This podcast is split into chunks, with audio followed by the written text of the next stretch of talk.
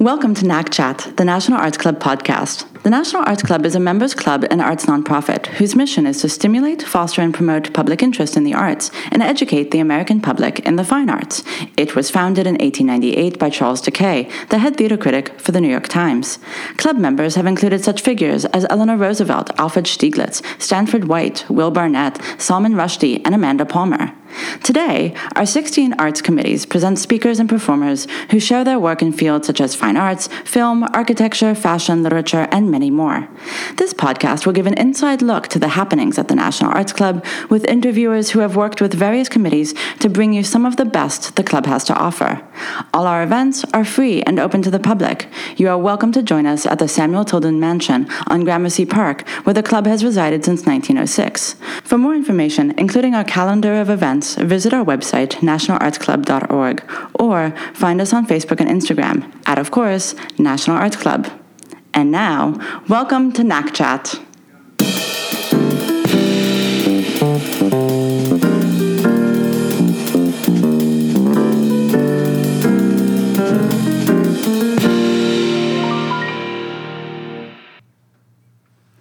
Welcome to NAC Chat.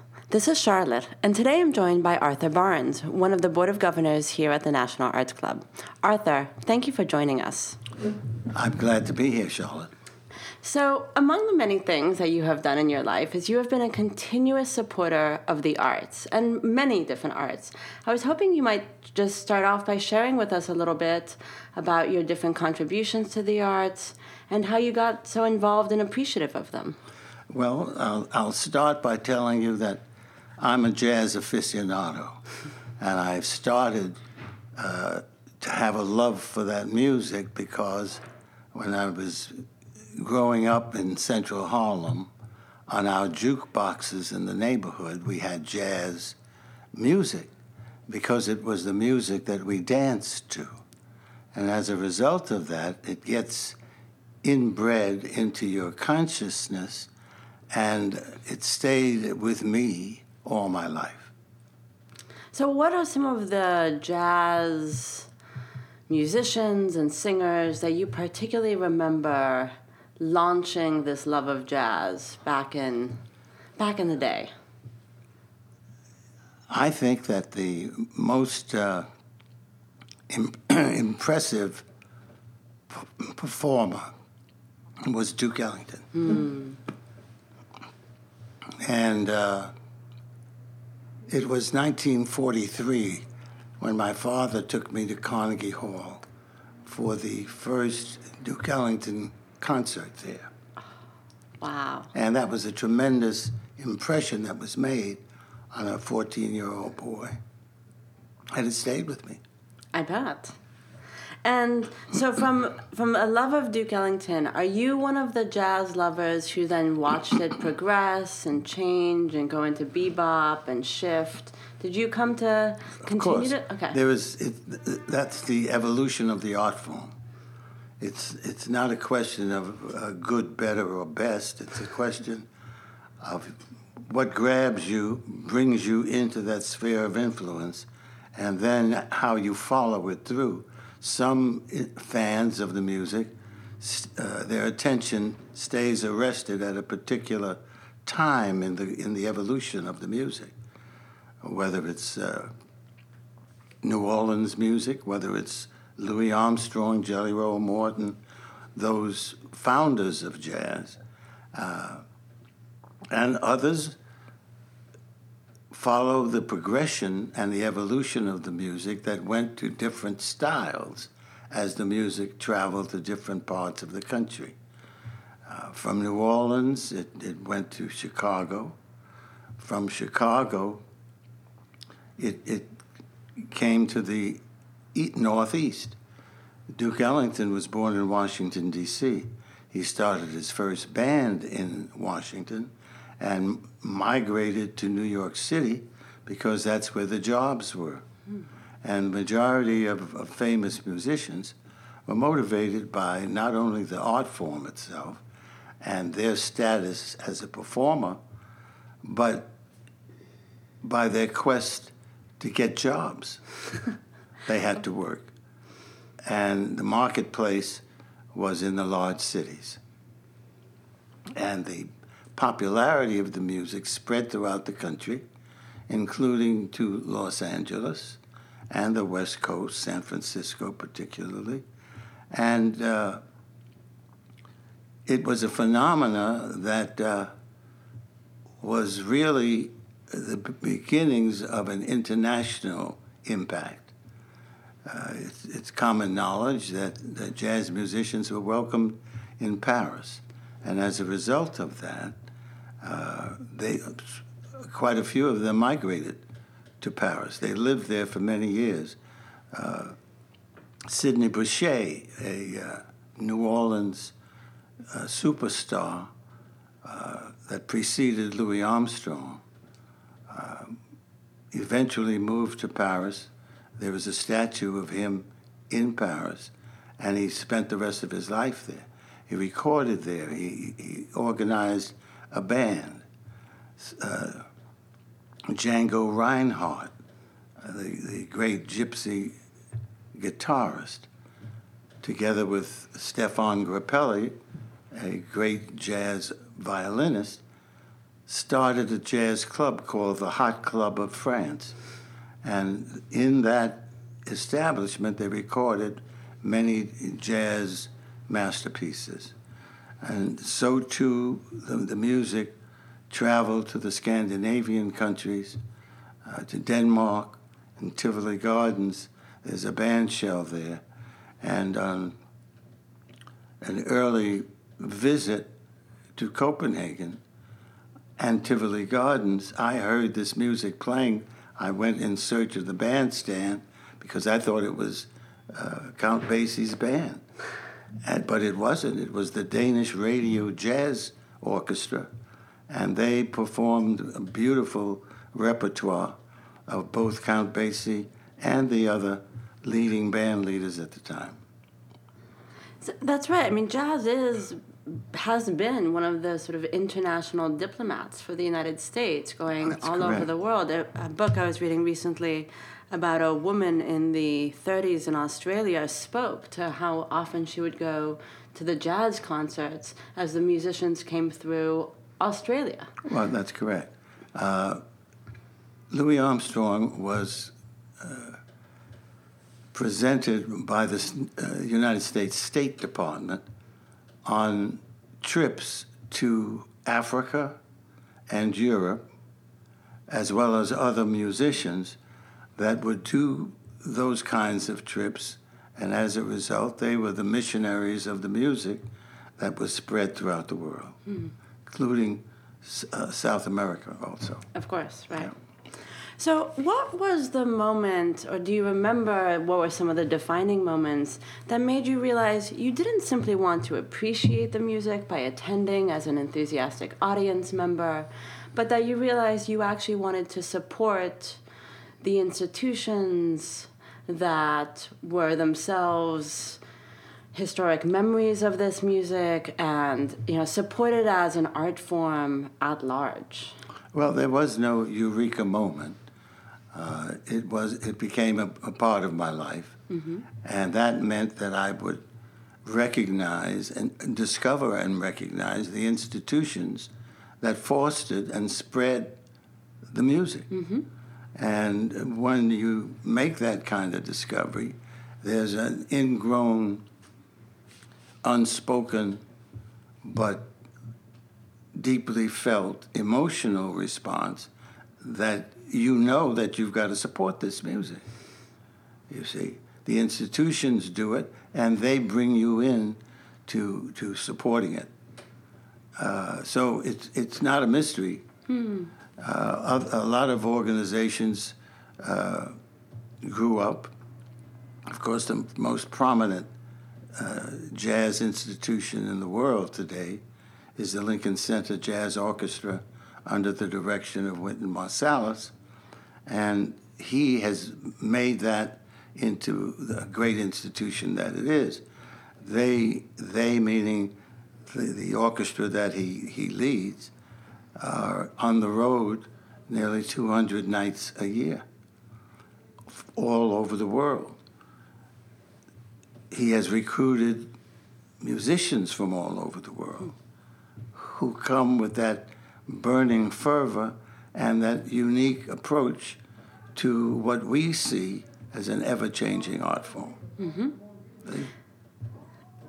It's always interesting when that moment happens, right? When you you sort of enjoyed art or music or theater or literature, you know, you pick up the book, you read it, you go to a play, and then suddenly you find it draws you in. That's such an important moment, I think, when you go from being an appreciator of an art form you know, loving to read, to go to the theater, to listen to music, to see the artwork, into wanting to be a part of the communities that are really entrenched in it, where you can find friends and make conversation, and of course, discover new artists in these fields that you didn't know about because now you're in conversation with all these others, followers. And finding those communities in a city like New York seems so easy because we have so many arts institutions. But actually, one of the things I regularly hear is how difficult it can sometimes be. That people are looking to make friends in the arts and to discover new things. And so I'm wondering can you share with us some of the stories that have helped you? you know, find the communities, and then what brought you to the National Arts Club as as an arts organization that supports so many different arts? Well, uh, you make the, the change from being a part of the audience to uh, your search for a, a participatory role. An audience is, is very, very important to performers. Uh, without the audience, there is no feedback, there is no resonance, there's no measure of the impact emotionally and musically mm-hmm. that you make on the, whoever listens to your music. But here in New York, it was very easy. If you share this uh, love for a particular art form, there are institutions that whose raison d'etre is to bring you in and to give you an enhanced experience in the appreciation of that art form, where you meet like minds and you get together with them, you form uh, uh, friendships, and the bottom line then of support for this institution is where that fascination leads you. The more you support it, the more people you meet. Mm-hmm. And with that, you recognize that this is a living, breathing uh, art form that you can participate in without being a musician. It's and, true. and that, in and of itself, is a way to gain support for any art form. Bringing the audience in, enhancing their experience, and giving them a role to play. Across the whole 20th century, in fact, the importance of the audience has been made explicit for all the arts. I mean, there have been critics and theorists and writers and philosophers who've all spoken about the fact that the notion that the art is the maker and then the product alone misses how important audience is, whether it's to performers on stage or to a work hanging on a wall. Um, I think that you speak to something really important there. Well, that's certainly true. And uh, we can even take it to an, another step. That step is, particularly in the art form that attracted me, is you're dealing with music, you're dealing with lyrics, you're dealing with the literature of the lyrics, you're dealing with the poetry of the music, you're putting together that amalgam of art forms. And then the visual approach to it, you want to photograph it. We have a, a tremendous uh, number of libraries of jazz photographs. Mm-hmm. Uh, we have quite a few practitioners in the field of photography uh, who have written books and who are idolized both in the art form, the visual arts, and in the performing arts because their subject matter were jazz musicians. And the, the different ways that they illustrated their love for that art form forms the genius of their endeavor. I think part of it is the way the two art forms rise into popular consciousness around the same time, so that there's a natural right. connection between the Oh, two. yeah. And so, what brought you to the National Arts Club Well, the first time, or to my, become a uh, member? I think the the occasion of my introduction to the National Arts Club took place uh, six years ago, uh, when the National Arts Club was reorganizing, and a new administration came in. I was invited to be a part of that new administration, and uh, I joined the the administration of Dianne Bernhard. And that's when I met everybody that was on the Board of Governors at that, that time and was introduced to the physical space that had so many memories hmm. and had such a rich history that that drew me in. Plus, I loved the clubhouse and I loved the, the camaraderie that one finds at the bar. It's true. And is there a drink that you particularly enjoy getting at the bar? Yeah, I'm, I'm a bourbon person, and so Maker's Mark and Club Soda will get me every time. Notes to everyone. That's what you're looking for. That's correct. Um, and so, I mean, that's a tremendous role to have taken at the National Arts Club, to have joined the board, and you, you know, are currently, and to participate in this. And you've done tremendous work, um, recognizing artists, supporting the club. In fact, most recently, you are the visionary, if I may, behind the 120th Gala. It was your suggestion that the club should celebrate this moment. So I'm wondering if you could tell us a little bit about how that, ca- like, you know, what got into your head one night that you thought what I should do is throw, make everyone get together and have a big party.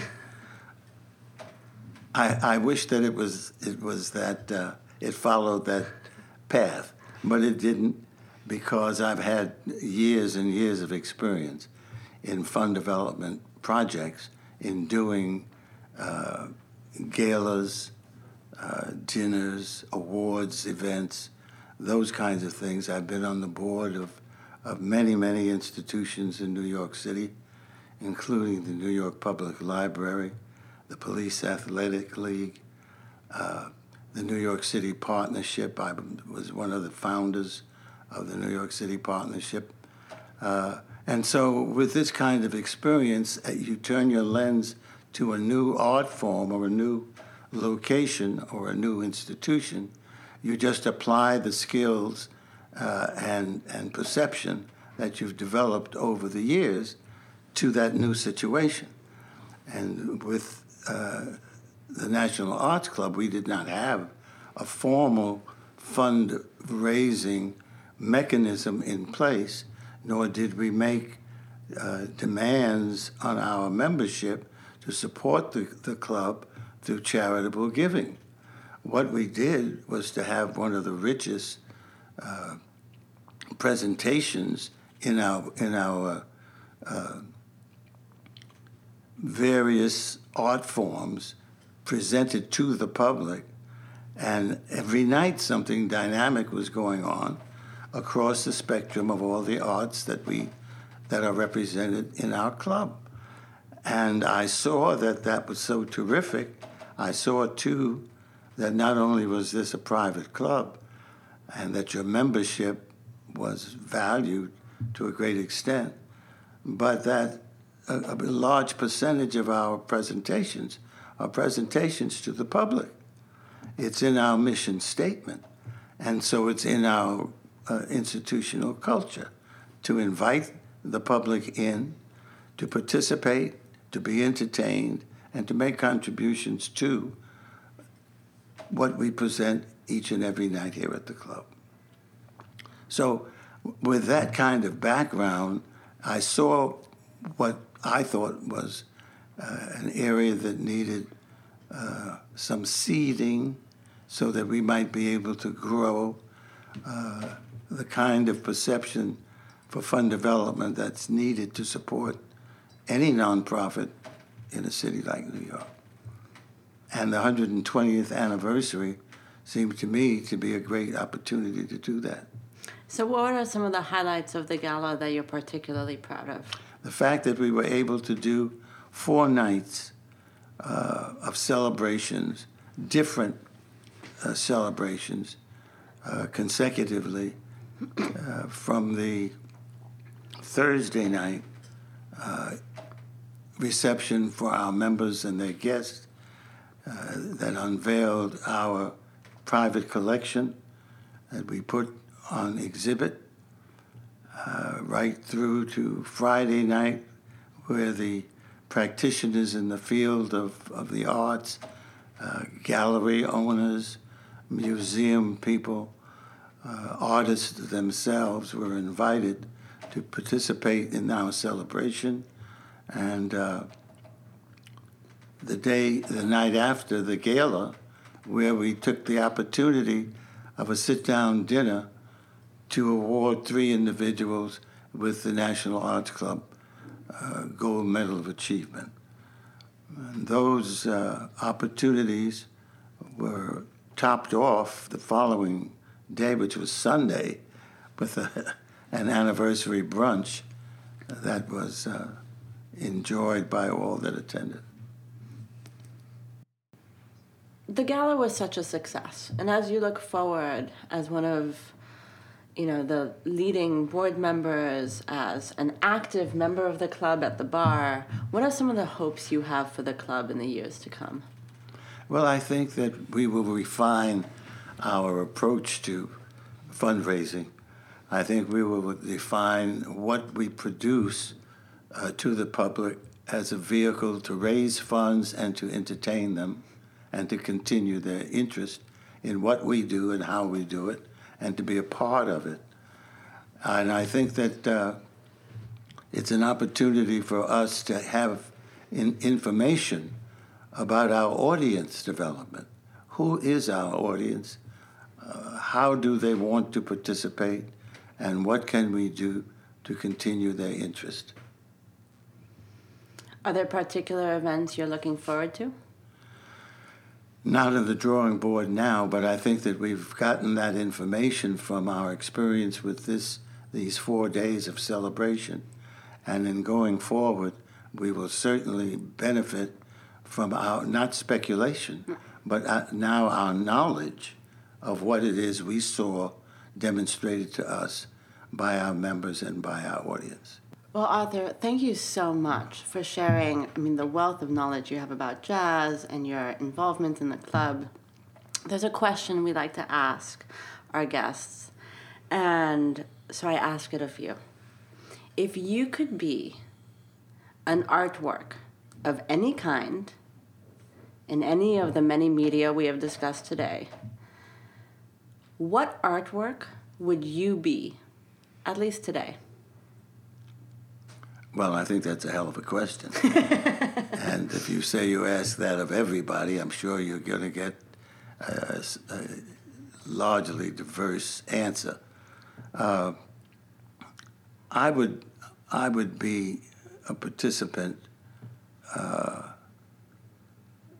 in putting together programs in music in jazz music that would cover the various dichotomies that we are aware of now.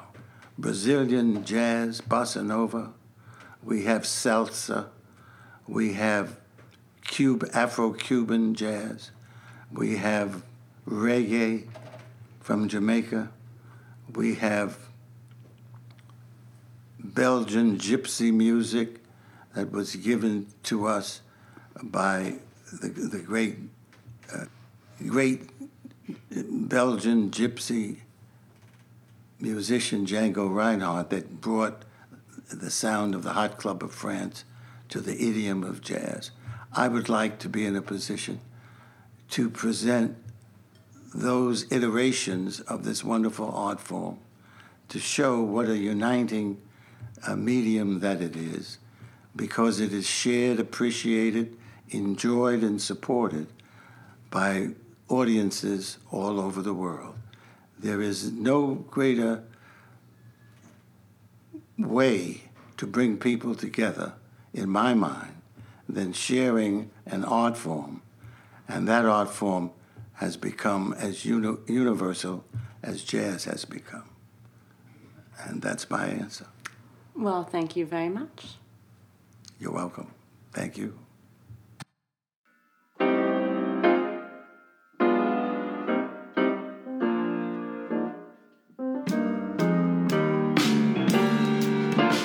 NAC Chat is produced with the support of the National Arts Club Board of Governors and Education Committee. Interviewers include Charlotte Kent, David Zyla, and Steve Cass. The NAC Chat logo is designed by Nadine Heidinger. The music is composed by Kevin Bernstein. All speakers are invited at the behest of our 16 arts committees.